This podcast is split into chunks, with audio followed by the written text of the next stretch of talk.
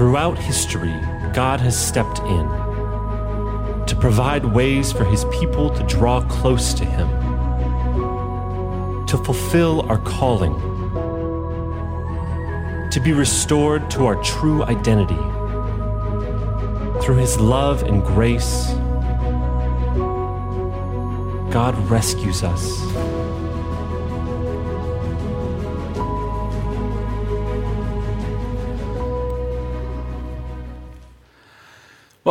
Last weekend, I had the opportunity to do something just absolutely amazing, a once in a lifetime experience. Now, if you follow me on social media, you know what I'm about to talk about. So, three of you know uh, and have seen pictures. But last weekend, 22 guys from here in Minneapolis went down to Arizona and we ran the Grand Canyon. And so we went down the south rim, all the way across the canyon, up the north rim. 22 guys ran about 22 miles. In fact, several of your ushers today were with me last weekend, so make sure to congratulate them on making it out. Uh, I did have on my mind, as we ran the canyon last weekend, I'm preaching on rescue this weekend. and I was just praying I did not have a story to tell about rescue. But to be honest, I was hoping I didn't have a story about rescue, right? That it wasn't me that needed rescue out of the canyon. Christians have used words like redemption, salvation, and rescue, deliverance, to talk about the thing that God does in our lives. But I think we can use those words so frequently and maybe even so flippantly that we forget what are we talking about when we say something like, God rescues us? So, this past few weeks, we've been looking at how does God act towards his people in the Old Testament, and what does that show us about how God acts towards us today in Jesus? So, if you'll take your Bibles and turn to Leviticus, you know, that favorite book of everybody's third book of the Bible Genesis, Exodus, Leviticus. Grab a Bible, turn there. I know you woke up this morning thinking, I really hope we are studying the book of Leviticus. Leviticus 16. I'm going to tell you how we got to this point in Scripture and in our sermon series. So, we started looking at Genesis chapter 1, the very first chapter of the Bible, and how God creates us. That God has created each and every human for a relationship with Him, to know Him, to live in light of the truth that we have been made by God the Creator. And not only that, just a few chapters later in Genesis 12, God comes to a man named Abram, who we also call Abraham, and he says, Abram, I claim you. I choose you to be mine, and I'm going to take your family and grow it and expand it and bless the whole world through it. And so God claims humans, us, to use for his purposes in the world. And then, if you follow the story of Abraham's family, who God has claimed, generations later, they've grown massively, but they end up in slavery in Egypt under the Pharaohs.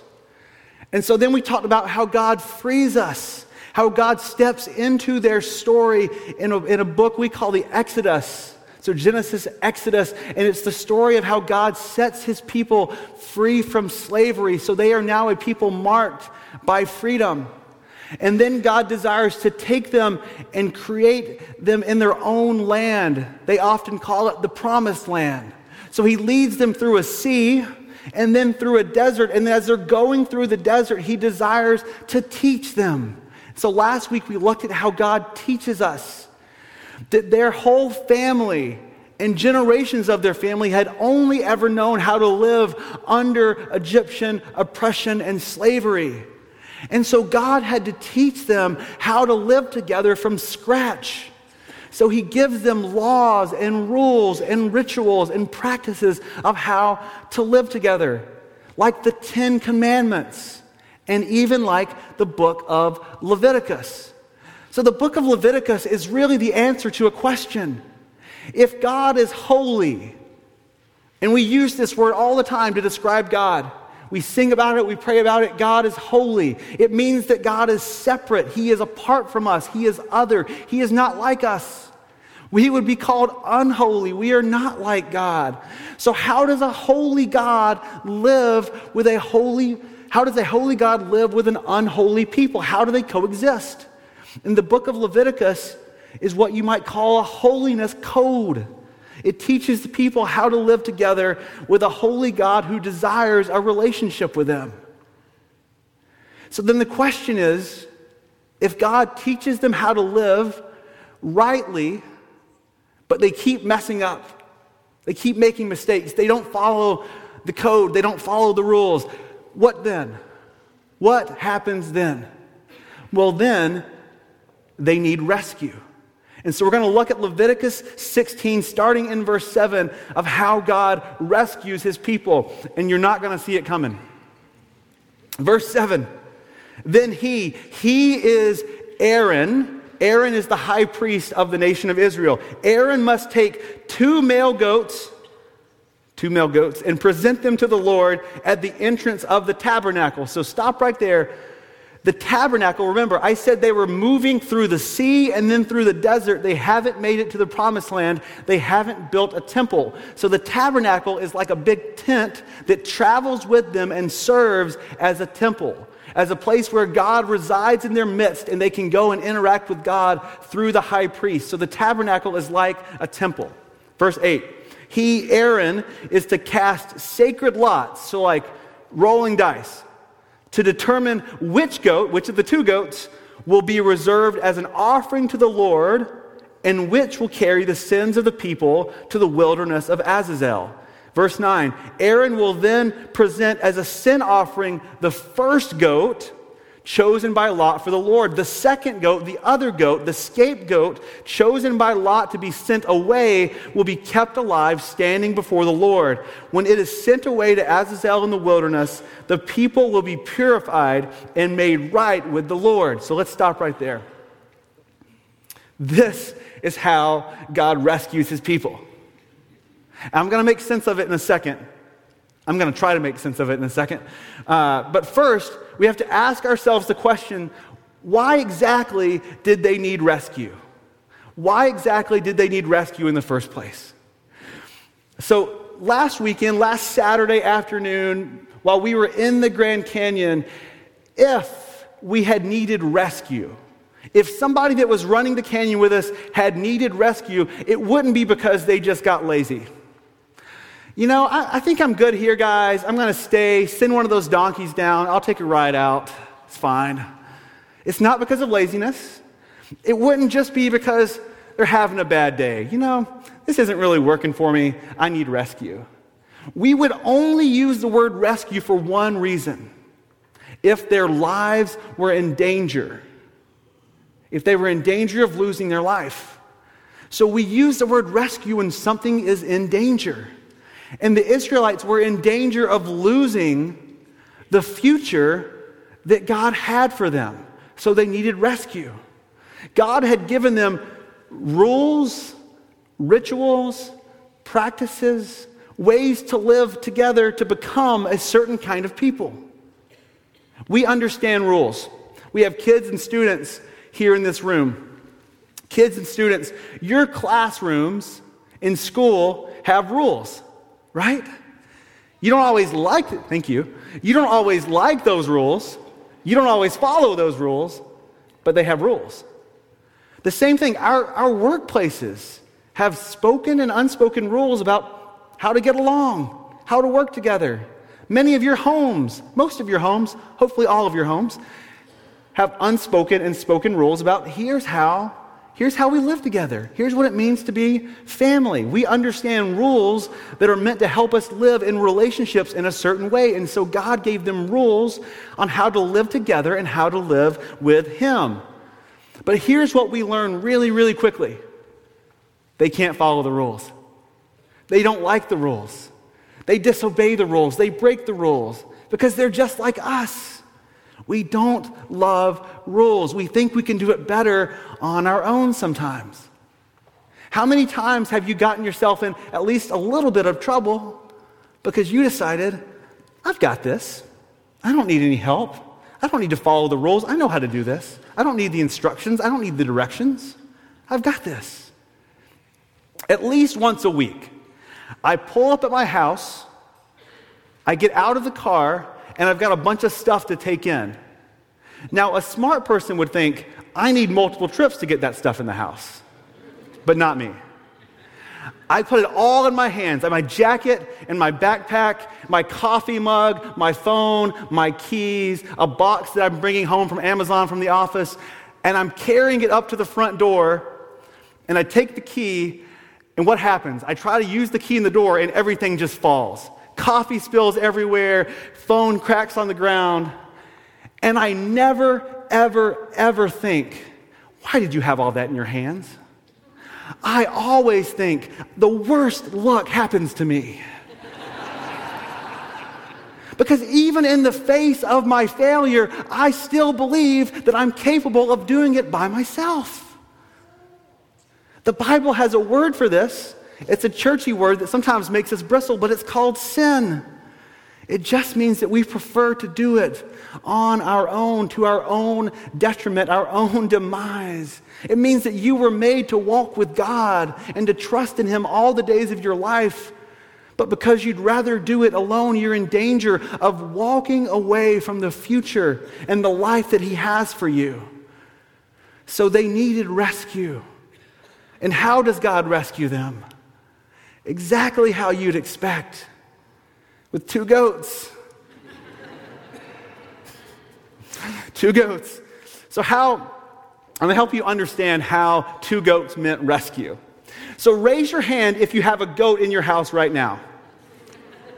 A living goat? Raise your hand if you have a dead goat in your house right now. Nobody? Okay, goats aren't everywhere in our culture. Like some of you might have grown up on a farm and there were goats, but we don't have goats, goats in our yards and in our houses here in southwest Minneapolis. But that wasn't true for them. Goats were a vital and everyday part of life. Goats were everywhere. So we think, why a goat? And they would think, oh, a goat. It would be like if God came to us and said, I'm going to teach you something. I need two cell phones. They're everywhere right? And that we value them. So, two goats. God uses two goats because they needed an extreme reminder that their lives were defined by something extreme. The first goat we'll call the sacrifice. It says, Aaron will then present as a sin offering the goat chosen by Lot for the Lord. So the sin offering was a sacrifice. And we have a very easy modern example of that.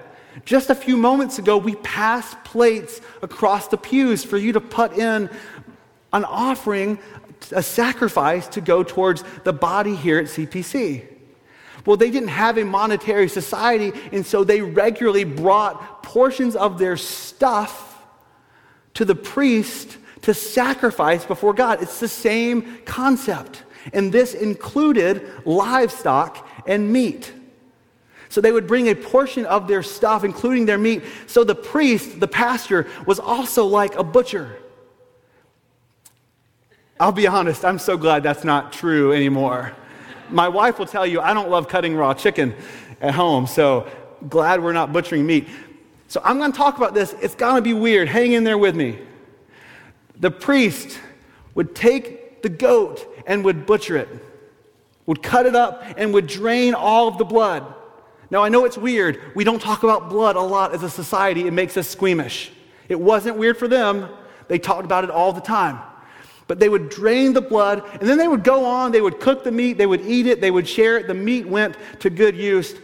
But then the high priest, Aaron, would take the blood and he'd walk around the temple and, or the tabernacle and he would spread the blood, sprinkle it on everything.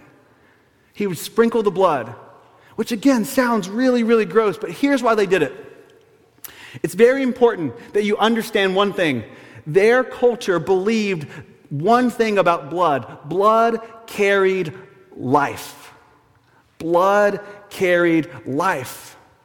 And so they didn't bring just any goat for this, they brought what they called an unblemished goat. It was a perfect goat, a goat with no weird marks. It was the best goat they had. The most valuable goat, the most important goat, they would bring that goat. It was considered a clean goat. And because they believed that blood carried life, they believed what was happening was an exchange. The clean blood of a clean goat for the dead blood of a sinful human. There was a blood exchange going on. So God knew, He knew, because He knows us, that they cannot keep the rules. So what He did was He instituted a blood swap with an unblemished goat. Now, it's also important that you understand God did not need the blood. God didn't need the blood, they needed the blood. They needed the blood. They needed an extreme demonstration, an extreme reminder that God had an extreme love for them, that His grace for them was over the top, outrageously extreme, and so they needed a stark reminder. The second goat, goat number two, we'll call the scapegoat. Verse 10 says, The other goat, the scapegoat, chosen by Lot to be sent away, will be kept alive standing before the Lord. So there's the sacrificed goat, and then there's the living goat. And the priest would take his hands and he would put it right on the living goat. And it would represent he's taking all the sins of the people and putting them right on that goat. And they would have this ceremony, and the goat would be led out into the wilderness, and the people would be talking trash to the goat. You get out of here, you goat. Just talking trash to the goat. That's what they did. They sent the goat out, and the goat takes the sins of the people far away from the people. It was an extreme reminder that sin has no place with God's people, that it needs to be far from us. We cannot let it linger nearby because we easily forget how painful and disruptive sin can be in our lives. We easily forget. We are a forgetful people. So last Saturday, we get finished running the Grand Canyon and we take a four hour van ride back around, which was painful and agonizing in and of itself. And we get back to the South Rim where we're staying. We ordered 22 pizzas for 22 guys. and we're sitting around just having a good time, enjoying the fruits of the day. And it had been hours, and I thought, I'm feeling good. So I told the guys, I said, you know what? I feel great. I could, I could do that again. I could get up tomorrow and do that. And one of the guys sitting there goes, Oh, really? You felt great? So I'm going to show you a picture he showed me that I have not put on social media, which is. it's about a mile from the top, by the way. Complete agony and suffering. We are forgetful creatures. We move on from the pain and the suffering and we completely forget it. We need reminders. And God's people needed an extreme visual that a holy God had moved towards an unholy people. God desired for it to be baked into their life together. So he gave them this ritual as an annual day on their calendar. The Jews call it Yom Kippur or the Day of Atonement. And they did it every single year as a reminder that God had done something for them and they could never forget it. And so they did it year after year after year for hundreds of years until God did something even more extreme. There's a book in the New Testament called Hebrews. And the of, writer of Hebrews is a Jewish person who is reflecting back on the death and resurrection of Jesus in light of this passage we read here today in Leviticus 16. He's reflecting back on the Day of Atonement in light of what Jesus had done in his death and resurrection. And here's what he said it's a little lengthy, but hang in there. It said the old system under the law of Moses, so that's Leviticus, that's what we've been reading, the old system was only a shadow, a dim preview of the things to come, not the good things themselves. The sacrifices under that system were repeated again and again, year after year, but they were never able to provide perfect cleansing for those who came to worship. If they could have provided perfect cleansing, the sacrifices would have stopped.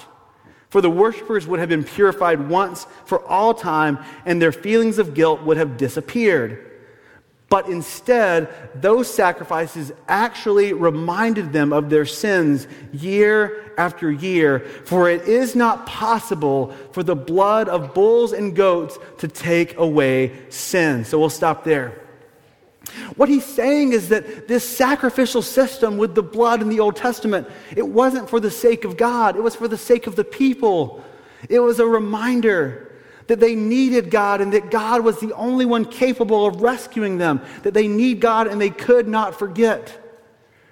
And so the Jewish people practiced this year after year after year because what the writer of Hebrews is saying is it didn't stick because it couldn't stick, because the blood of bulls and goats couldn't actually make them clean.